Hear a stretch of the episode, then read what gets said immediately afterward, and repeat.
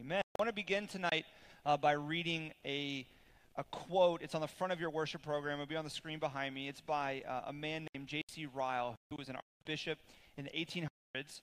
And here's what he writes He says, Nothing whatever, whether great or small, can happen to a believer without God's ordering and permission. There is no such thing as chance, luck, or accident in the Christian's journey through this world. All is arranged and appointed by God, and all things are working together for the believer's good. How do you feel about that quote?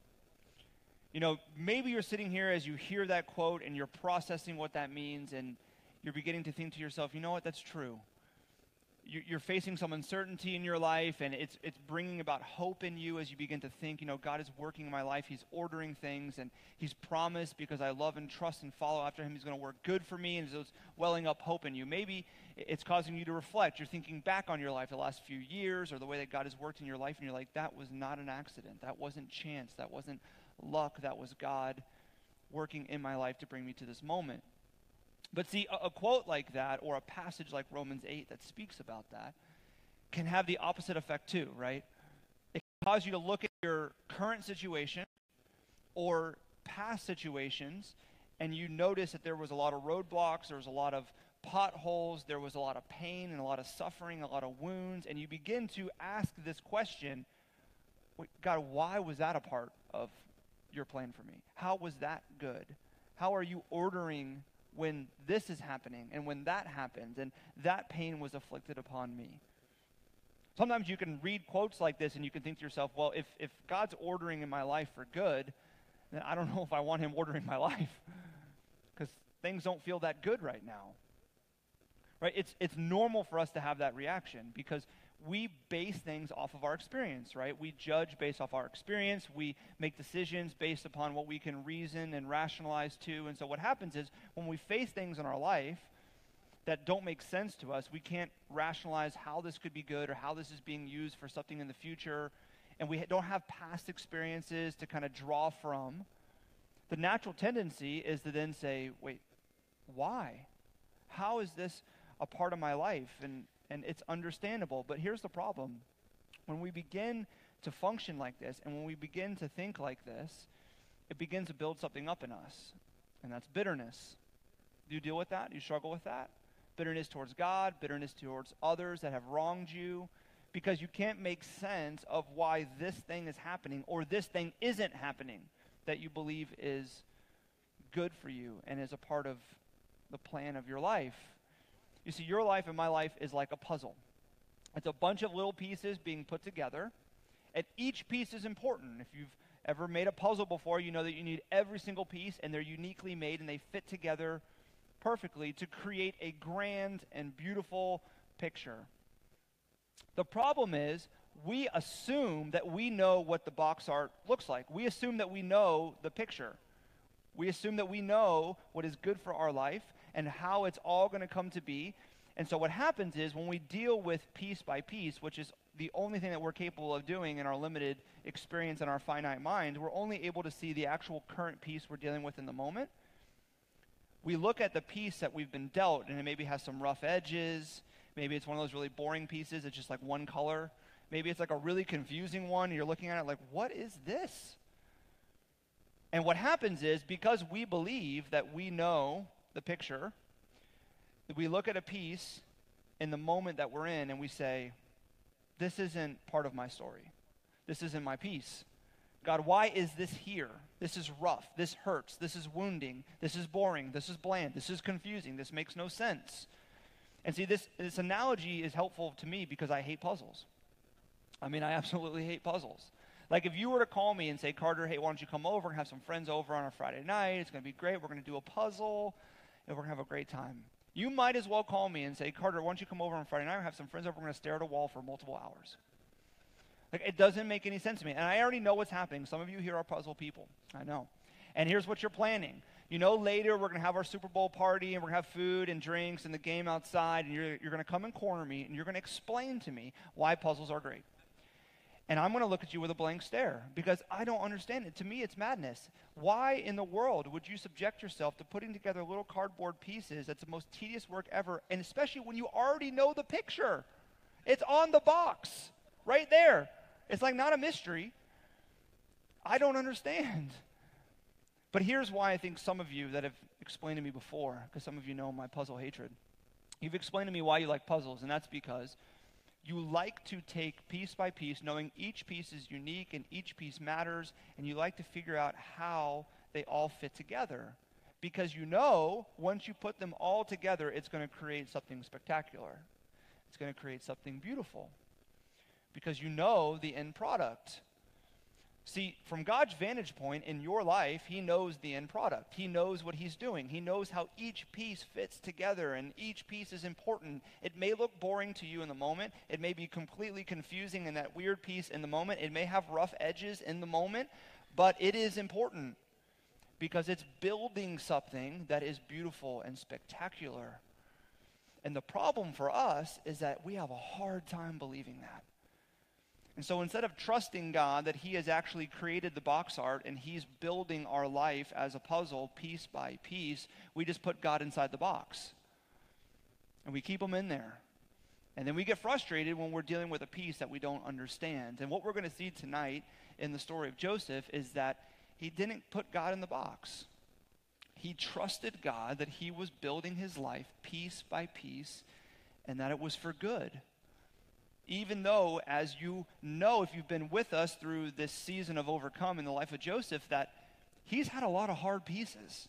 He's had a lot of confusing pieces, a lot of rough edge pieces that if you just stared at that one piece, you could totally understand why he would be like, God, you don't love me. You, have, you want nothing to do with me. And I don't want you ordering my life because I'm a slave and now I'm a prisoner. And it's just one thing after the next.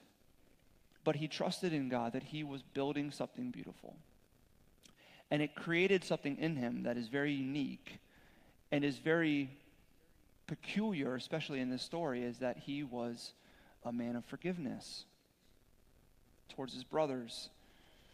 And so this is where we pick up the story tonight. It picks up with uh, verse 1. It says this When Jacob had learned that there was grain for sale in Egypt, he said to his sons, Why do you look at one another? And he said, Behold, I have heard that there is grain for sale in Egypt. Go down and buy grain for us there, that we may live and not die. So here's what's happened Joseph, as we saw last week, was elevated to second in command over all of Egypt. He is now the governor. He is established and is creating and running this national rationing plan that God gave him as he shared it with Pharaoh. And it says that Pharaoh and everybody around experienced God in Joseph because of his faith and his courage and his generosity and his concern for the common good. And so now he has established this national rationing system, and seven years have passed, and they've had seven years of harvest, and they've been storing all of this grain, and now the famine has hit. And you saw last week the dream that Pharaoh had. The famine is like skinny cows with teeth that eat the fat cows, and like it, that's what's happening. It is a terrifying time. It is a severe famine, and it is affecting not only Egypt, but the whole known world.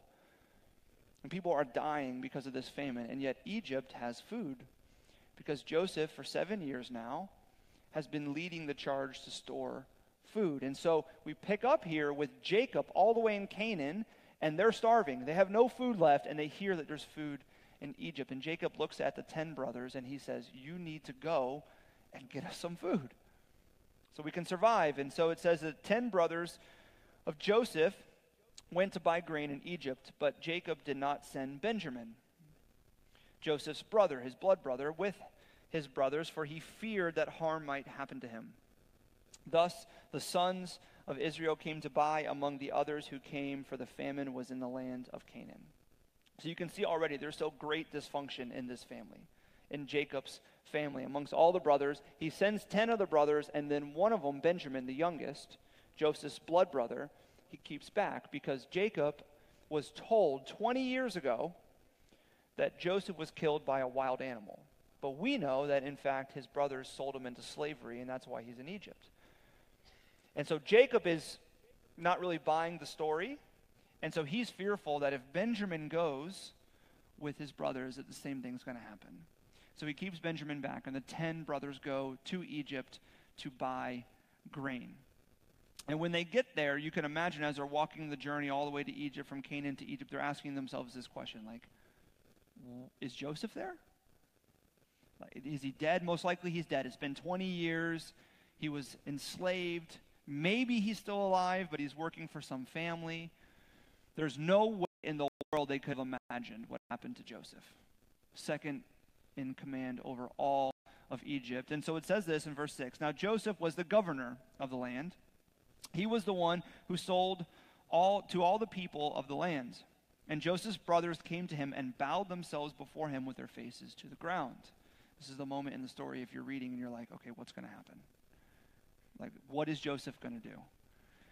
So it says that Joseph saw his brothers and recognized them, but he treated them like strangers and he spoke roughly with them, to them. Where did you come from? He said. And they said, land of Canaan buy food. And Joseph recognized his brothers. They did not recognize him. You can imagine why they didn't recognize him. One, as they're walking to Egypt, they're thinking Joseph's probably alive. If he is alive, he's probably, you know, at some family and he's serving some family. There's no way in the world they could have imagined that Joseph is the governor of all of Egypt. And they don't recognize him, but Joseph knows that these are his brothers. But he doesn't disclose who he is. And it's interesting the story here, we don't know why. So if you're reading along, you're, you're confused as to what is Joseph thinking. Is he angry? Is he plotting revenge? I mean, why is he remaining incognito? There's some type of plan that he's cooking up because he's not revealing who he is. But we do know something. 20 years ago, this moment was predicted when God gave Moses, uh, Joseph two dreams when he was 17 years old that his brothers would bow down before him. And Joseph is standing there as governor, and his brothers are bowing down before him something they said they'd never do, and one of the main reasons why they attempted to kill Joseph instead decided to sell him into slavery. And it says in verse 9 that Joseph remembered the dreams that he had dreamed of them. Can you imagine how that feels to Joseph? Like the puzzle pieces are all coming together, right? 20 years ago, God gives him this dream, and now he's standing there, and his brothers are in front of him, and he's probably sensing that God is sovereign He's working his plan, and it has had a lot of ups and downs, but here I am, standing before my brothers, bowed before me. But if you know what happened 20 years ago, something's off. Here's what's off there's only 10 brothers. The dream was 11 brothers, and also his father and his mother, but primarily focus on the 11 brothers, and we know that one of them is still back in Canaan with his father, Jacob. Benjamin is there. And so this isn't the fulfillment of the dream yet. And so Joseph continues to hide his identity. And he said to them, You're spies. You have come to see the nakedness of the land. And they said to him, No, my lord, your servants have, have come to buy food. We are sons of one man. We are honest men. Imagine how that felt to Joseph. We're honest men. Your servants have never been spies. See, this w- would not have been an uncommon claim for Joseph to make because the world is starving. And so they would have been checking people as they came into the cities to make sure that people weren't spies because spies would have come in, maybe armies are sitting off on the horizon, and they're waiting to come storm the city and to take the grain. And so Joseph says to his brothers, You're spies. He knows they're not, but he labels them with this, and they begin to defend themselves. They begin to say, We are servants our 12 brothers, the son of one man in the land of Canaan, and behold, the youngest is, is this day with our father, and one is no more. He says, We're, we're just a, a family. One of our brothers has died, and the other is, is back with our father in Canaan. So Joseph looks at them, and, and he doesn't relent. He says, You're spies, and here's what's going to happen. You're going to go back to Canaan and you're going to get your brother, your youngest brother, the one that stayed back, and you're going to bring him back here. Or you're going to get no more food, and I'm going to hold some of you, all of you except for one, I'm going to hold you in prison here in Egypt with your youngest brother. So Joseph puts them in prison for three days as they're beginning to think about this. And then he takes them out of prison. He says, Change plans. Here's the deal I'm keeping one of you. The rest of you can go back with food to feed your family, but you're going to return with your youngest brother and all of you together back to Egypt, and I'm going to keep Simeon. He's going to stay here. And as this plan is given to the brothers, they begin to talk with each other. And they don't realize that Joseph can understand them or that he's listening, but he can. And they begin to speak to each other and fight with each other. They said, this, they said, this is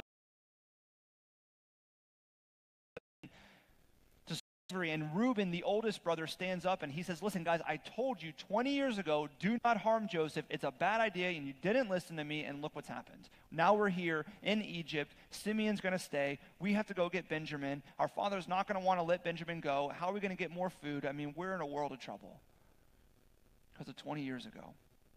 It says that Joseph, as he's listening, and they don't realize that he turns away and he starts to weep. And he, and he wipes his face off and he cleans up and he turns back to them and he says, Here, you're going to take some grain. I'm going to fill your sacks up with grain. You're going to journey back home. Simeon staying. Get your brother and come back. So they go and they leave. And it says one of the brothers, as they're heading home to Canaan, checks the bag and he notices in the bag is not only grain, but money. You see, they brought money to, to buy food, but now the sack is full of money as well. And so he's nervous. They get home, they talk to their dad, Jacob, and they tell dad what's going on, and they begin to dump out their bags with all the grain, and they not only have grain, but every single one of them has money too. And their heart why? They're not only spies now, but thieves. And Jacob is just falling apart, the father at the seams, and he says this Everything is against me. 20 years ago, I lost Joseph, the son I loved. Now my sons go to get food. We're starving here. They come back with food, but now they're not only seen as spies, but thieves. And I have to send my youngest, Benjamin, who I don't want to send, to Egypt. And who knows if they're going to come back. And one of my sons is already in Egypt, Simeon. Everything is against me. And so Jacob looks at his sons and he says, You're going to stay here. We're not, we're not, we're not going. It's almost as if he says, Simeon's a lost cause. But what happens is they run out of food. They'd run out of food because there's no food in the land. The famine has not let up. And so Jacob begins to make the decision. He says, We're going to have to go get more food. And now Judah, one of the brothers, stands up and he goes to his dad and he says this Dad, I know you're not going to want to let Benjamin go, but you have to. We can't get food without him. We can't get Simeon back without him. And I, Judah, am going to pledge my life. I'm going to pledge myself for him. He will be returned safely. I'm going to keep an eye on him. Don't worry. And Jacob is worried still, but he realizes that they have to get food. And so he sends the brothers out, and Benjamin as well, and they head back to Egypt. And they bring with them gifts and money and all this stuff. You can imagine how nervous they are, right? As they're coming back to Egypt, they bring back all the money, and they, they're brought into the governor's palace. And as they get to the governor's palace, you know, they're probably figuring out what they're going to say, what their speech is going to be. And as the doors open, they're invited in, they're greeted warmly. There's a feast. They wash their feet. They feed their donkeys. Simeon is released, and they're all there together. And then Joseph comes out, and he says this Peace to you, do not be afraid. You see, been gathering the, the gifts and the money. They're like, here, we didn't mean to take the money. We're not thieves. We're not spies. Here's some extra gifts on top of it. And Joseph says to them, they still don't know who he is. Peace to you. Do not be afraid. And they begin to have conversation over dinner. And Joseph finds out that their father, his father, Jacob, is still alive. And it says that he leaves the room again to weep. This is the second time he's been brought to tears. And then afterwards, he pulls himself together and he says, Okay, all 11 of you can return home. You're going to have more food. I'm going to give you your money back. Head back and care for your family. And the brothers have to be feeling like, Man, this is amazing. Like, this worked out perfect. Got Simeon back. Benjamin's okay. We didn't have to spend any money. And now we got food and they begin to head out. And the guards stop them at the gate. And the guards say, One of you has stolen the silver cup of the governor And they look around, they're like, no, we didn't steal anything. We're not thieves. We're not spies. We just have what was given to us. And they begin to, to label and they begin to say, listen, listen, none of us have stolen anything. You can check our bags. And if anyone here did steal the cup, you can kill them.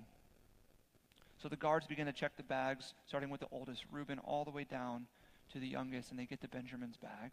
And they reach in Benjamin's bag. And he has the cup. Because Joseph had planted it there and it just destroys them because they know what is going to happen. Benjamin's going to be killed.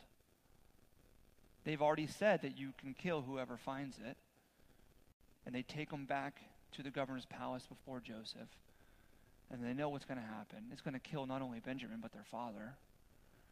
And Judah stands up again, and he goes to Joseph, and he, he begins to explain to Joseph, the governor, he says, Listen, I know what happened. He, I, we didn't realize he stole the cup.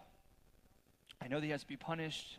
We, we said that whoever had it could be put to death, but I want to take the punishment for Benjamin. You don't realize I, I pledged to my father that he would return safely, and if he doesn't come back,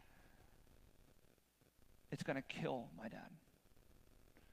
So I'll take his guilt, I'll take his punishment, just let everybody else go. I know that justice have to, has to be served here. And in this moment, it says that Joseph weeps so loudly that all of Egypt could hear.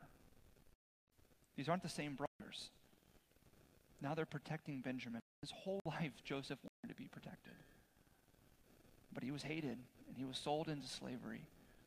And now Judah is offering his life for his youngest brother. Benjamin and, and he falls apart and looks at his brothers and he says, I am Joseph. Imagine that moment the shock, the emotion, the fear. As their brothers think, You're, you're who? You're Joseph? And they begin to think, What is going to happen to all of us now? It says that Joseph said to his brothers, Come near to me, please. And they came near. Imagine how scary that was. As they're kneeling and bowing, the 11 of them, the fulfillment of the dream, right before Joseph. And he says, Come near to me. And they come near. I mean, they're cowering in fear because they're thinking, Are we going to be killed? Are we going to be put in prison? Is he going to save us? He just wanted to teach us a lesson. Hey, you put me in slavery. Now you guys are enslaved. I got put in prison because of what you did. Now you're going to be in prison. They're feeling the tension of this moment, fearful. And here is what he says Joseph said to them, I am your brother Joseph, whom you sold into Egypt. And now do not be distressed or angry with yourselves because you sold me here. That's weird. For God sent me before you to preserve life. For the famine has been in the land these two years and there are yet five years in which there will be neither plowing nor harvest. And God sent me before you to preserve for you a remnant on earth and to keep alive for many survivors. So it was not you who sent me here, but God. He has made me a father to Pharaoh and Lord over Lord of all his house and ruler over all the land of Egypt he looks at his brothers who have sold who sold him into slavery now 22 years earlier. They're all bowing before him. And he gives this speech, and it has nothing to do with him. Did you notice that? He doesn't say, Listen, you really hurt me. You sold me into slavery, and you don't even know what happened in my life. I mean, I've had so many ups and downs. I've been in prison, and now I'm here as governor. I'm sure it's a shock to you, but listen, I decided that I'm going to forgive you. I'm going to be the bigger person, and I'm going to forgive you. He doesn't make it about himself. He doesn't even make it about them. He doesn't say to them, listen, I, I need you now to earn a little bit of forgiveness. I need you to grovel a little bit. I need to know that there's some semblance of remorse. And if I know that there's remorse, then maybe I will forgive you. He doesn't even ask them, hey, why did you sell me into slavery? And now you're sitting here defending Benjamin. I mean, what happened? What changed? He doesn't ask them anything. He doesn't say anything about them. He says nothing about himself. The entire focus of the speech is on God. The entire focus. He says, listen to these words Do not be distressed or angry with yourself because you sold me here. For God sent me before you to preserve life. Can you imagine looking at somebody who has severely wronged you and saying, Do not be mad at what you did to me?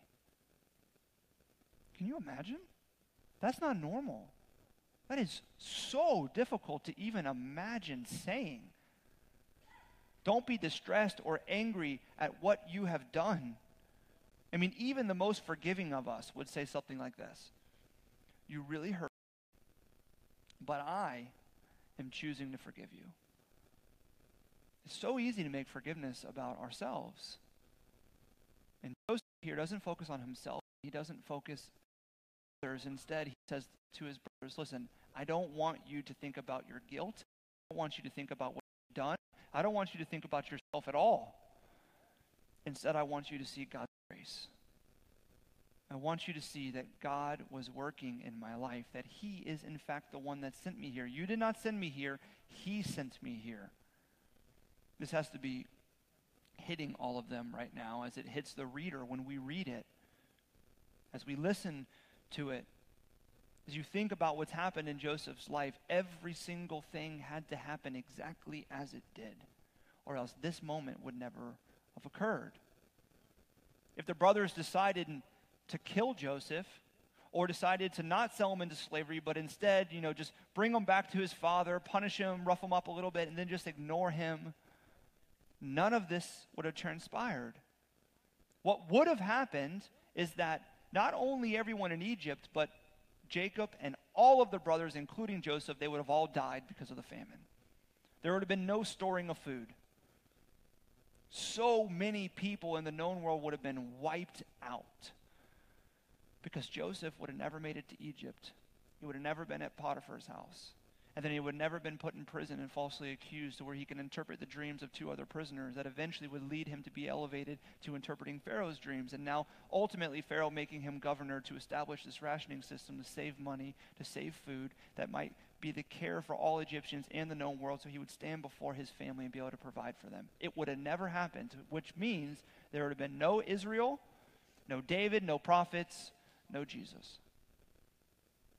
Every single piece was unique, and it, every single piece mattered. And it had to happen exactly as it did. And Joseph looks at his brothers and he says, Do not think about yourself. Recognize what God has done. He sent me here.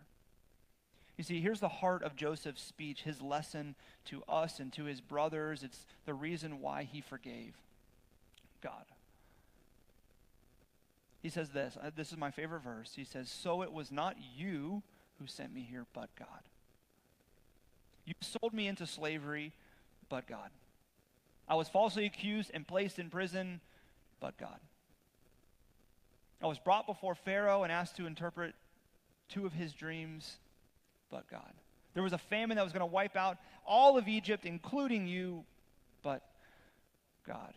You see, when you look at your life and your setbacks and your roadblocks and your suffering and your wounds and your pain and all the different things happening in your life, what's your refrain? But my boss. But my so called friends. But my family. But my ex. But my lack of opportunities. But this city. But my accuser. But my past. But my offender you see, Joseph says, Listen, I've been through a lot.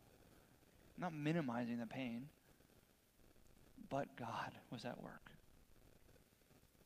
You see, forgiveness is onerous, and bitterness is effortless. It is so easy to be bitter. But forgiveness leads to progression, and bitterness leads to deterioration. Nothing is accomplished in bitterness. It would have been easy for Joseph just to bitterness, to not forgive his brothers, to strike revenge, to teach him a lesson. But it would have destroyed his soul. It would have polluted his soul. You see, when you harbor bitterness, it affects your soul. It gets all over you. It's as if you're looking at a painting that's being painted before you and say that painting is another person. And, and and you know the picture's not complete. And when you look at the painting, as the painter is, is kind of crafting this picture, you're noticing that there's some parts of the painting that are a little offensive, some parts that don't make sense, some parts that are incomplete, some parts that are ugly. And you look at it and you say, you know what? That picture, that person is not worth forgiveness or patience. So what I'm going to do is I'm going to grab some paint of my own. It's going to be black paint, and I'm just going to right over top of that painting. So I don't have to look at it anymore. I don't have to deal with it anymore. And here's what I know when you paint, you get it all over you, right? It's all over your hands, your like clothes, it's like on the bottom of your foot. You're like, how'd that happen? It's everywhere. And when you harbor bitterness, you paint in black all over people, and it gets all over you. It affects your soul, it affects you. And Joseph here chooses forgiveness. It was onerous, it was not easy for him to do that, but it leads to progression. And this is true that forgiveness is onerous, but it leads to progression not only in the life of Joseph, but in your life. If you're sitting here now beginning to think about the people that you need to forgive, and you begin to think about the people and the things that you need to release in terms of bitterness, I don't want you to miss the heart of forgiveness. The heart of forgiveness is not you. It's not you and your power. The heart of forgiveness is not the person that you're going to forgive or stop being bitter towards, that they have to earn it a little bit, show a little bit remorse. Once they do, the heart of forgiveness is God. Joseph forgave because of God. It worked every little piece together in his life, and some of them were really difficult for him to deal with. They were rough edges. And yet he saw God's mercy and God's forgiveness and God working in his life time and time and time again. And because of that, Joseph forgave. Here's what's so interesting about this story. As this whole plan is unfolding, as Joseph is keeping his identity hidden, when he breaks down and reveals himself and says, I am Joseph, and he chooses to forgive, it happens when Judah comes up to him. And Judah says, Take my life for Benjamin's. I will take his guilt, I will take his punishment. And Joseph loses it. This is what leads Joseph to reveal himself and to forgive. Here's why that's interesting. The very beginning of the book of Matthew says this the book of the genealogy of Jesus Christ, the son of David, the son of Abraham. Abraham was the father of Isaac, and Isaac was the father of Jacob, and Jacob was the father of who? Judah and his brothers. You see, Jesus comes from the line of Judah. Jesus is the better Judah. You see this example of exchanging your life for another, of taking the guilt for another in the life of Judah, but we see it perfectly in Christ who comes from the same line and is the greater and the better Judah, who took our sin and our shame and our guilt upon himself and instead gave us forgiveness. He paid the penalty of death that we deserve, and he didn't deserve it. He was innocent. And yet he took it upon his shoulders. You see, Joseph is led to forgiveness when Judah steps up and is willing to sacrifice his life for another. And just like Joseph, we should be ready and willing to forgive because Jesus, the better Judah, has sacrificed his life for us already. This is what Ephesians says. Paul tells us get rid of all bitterness, not just a little bit of it, all bitterness, rage, anger, harsh words, and slander, as well as all types of evil behavior. Instead, be kind to each other, tender hearted, forgiving one another, just as God, through Christ, has forgiven you. Why do you forgive? Because Christ has forgiven you. You may think to yourself, well, Carter, I don't know if I can, but God has forgiven you. I don't think they deserve it, Carter, but God has forgiven you. I don't have the strength to, but God has forgiven you. See, but God has forgiven you, therefore you can forgive. And our lives, as God is building these pieces together to build something spectacular and beautiful, is going to have many, many, many, many moments where we have the opportunity to forgive or we have the opportunity to harbor bitterness. You see, the way forward for the believer is a path of forgiveness. And if the way forward is a path of forgiveness, that means the way forward is Jesus. He says that He is the way, the truth, and the life. You see, when Jesus is the truth, you can forgive because what that person did and what that person said doesn't define you. You're defined by Christ and what he says. When Jesus is the life, you don't have to protect yourself by harboring bitterness and refusing forgiveness because Christ is your life. You're secure. And when Christ is the way, when you feel like, I don't have strength, I don't know if I can forgive, that sounds really hard for me to do, Christ is the way and he will give you strength. You see, the horizon needs to be Christ. Our focus, our field of vision, the box art is Jesus. We don't know how God is building the puzzle together, but we trust that it's good. And as we walk piece by piece by piece, and God is putting everything together perfectly, some of the pieces will be rough. Some of them will be bland. Some of them will be confusing. But, believer, you are called to your horizon, to make Jesus the way, and to let go of bitterness and to forgive because you've been forgiven. Will you pray with me?